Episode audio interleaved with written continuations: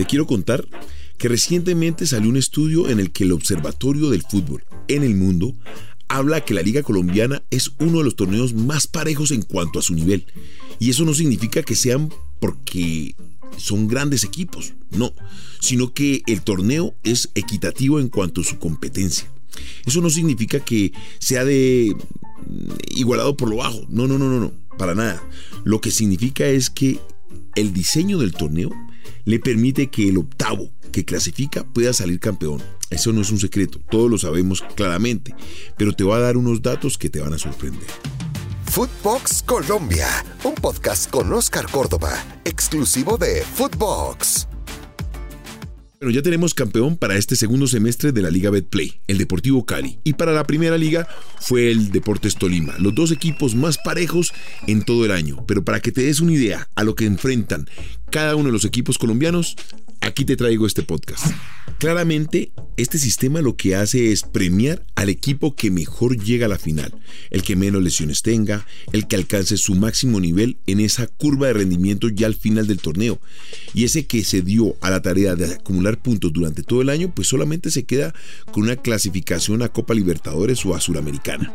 Para que te des una idea, el campeón del primer torneo fue Tolima y en el segundo torneo fue el Deportivo Cali pero el equipo que mejor cantidad de puntos realizó durante todo el año fue Atlético Nacional. Y eso ni siquiera le permitió clasificar a las finales del torneo colombiano. Dentro de estos datos lo que te puedo decir es que el equipo que quedó debiendo durante todo el torneo se llama Atlético Nacional porque fue armado para ganar la liga y solamente se conforma con obtener la copa, la Copa Betplay y se la ganó al Deportes Pereira. Aquí queda demostrado que el equipo que mayor cantidad de puntos no se, no, al final del ejercicio no significa que sea el campeón, pero logra una clasificación a Copa Libertadores solamente porque le ganó al Pereira en la final. Gran inversión de este Atlético Nacional con una nómina de lujo para solamente quedarse con un cupo a Copa Libertadores y sin ninguna estrella. Otro equipo que quedó debiendo es el Atlético Junior, porque tiene una nómina bastante robusta para lo obtenido durante el año, que no fue nada, absolutamente nada. Tuvo en primer lugar a un técnico como Amaranto Perea y luego se quedó a mitad del camino más allá del timonazo que generó su junta directiva. Lamentablemente, el Junior es otro de los equipos que quedó debiendo para este torneo. Del equipo revelación tenemos que hablar del Deportes Pereira, dirigido por un, entre comillas, inexperto Alexis Márquez, el mejor entrenador de este proceso. ¿Por qué? Porque agarró un equipo casi bajado a la próxima categoría y lo logró colocar en una final de la Copa Betplay, ser subcampeón, eliminando equipos de mayor capacidad económica y mejores nóminas y llevarlo a los cuadrangulares finales. Sin duda alguna, la mejor presentación por parte de un grupo que lamentablemente tenía el agua al cuello. Logró esquivar el descenso, meterse entre los ocho y estar al final en la Copa Betplay. Pues del Deportivo Cali ni se diga, un equipo que supo administrar la nómina por parte de Rafael Dudamel, entendió la mezcla entre experiencia y juventud, agarró un equipo en el puesto 16, lo llevó a los cuadrangulares rápidamente y consolidó un grupo para jugar las finales.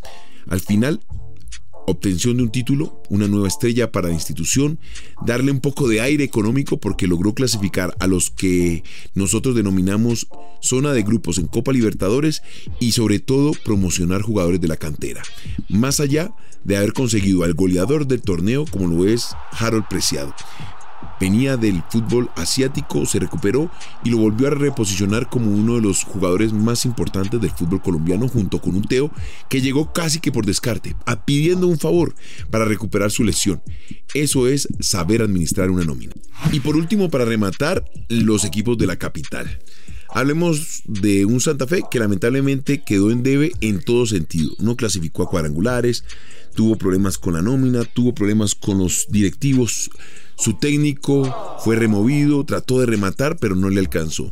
Y un Millonarios que si bien demostró un fútbol alegre, simpático, donde llama la atención sentarse a verlo durante el tiempo necesario frente al televisor o a la tribuna, pues se quedó sin nada en las manos, más allá de un cupo a Copa Libertadores. Jugó un muy buen primer semestre, donde jugó la final contra el Deportes Tolima y lamentablemente no le alcanzó para el título. Y en la segunda parte del torneo, ya ahora en diciembre, jugó la misma expresión, buen fútbol, alegría, toque, ganas de ir al frente con mucho ahínco en el momento de encarar cada uno de los partidos, pero falta de experiencia para rematar cada uno de estos partidos.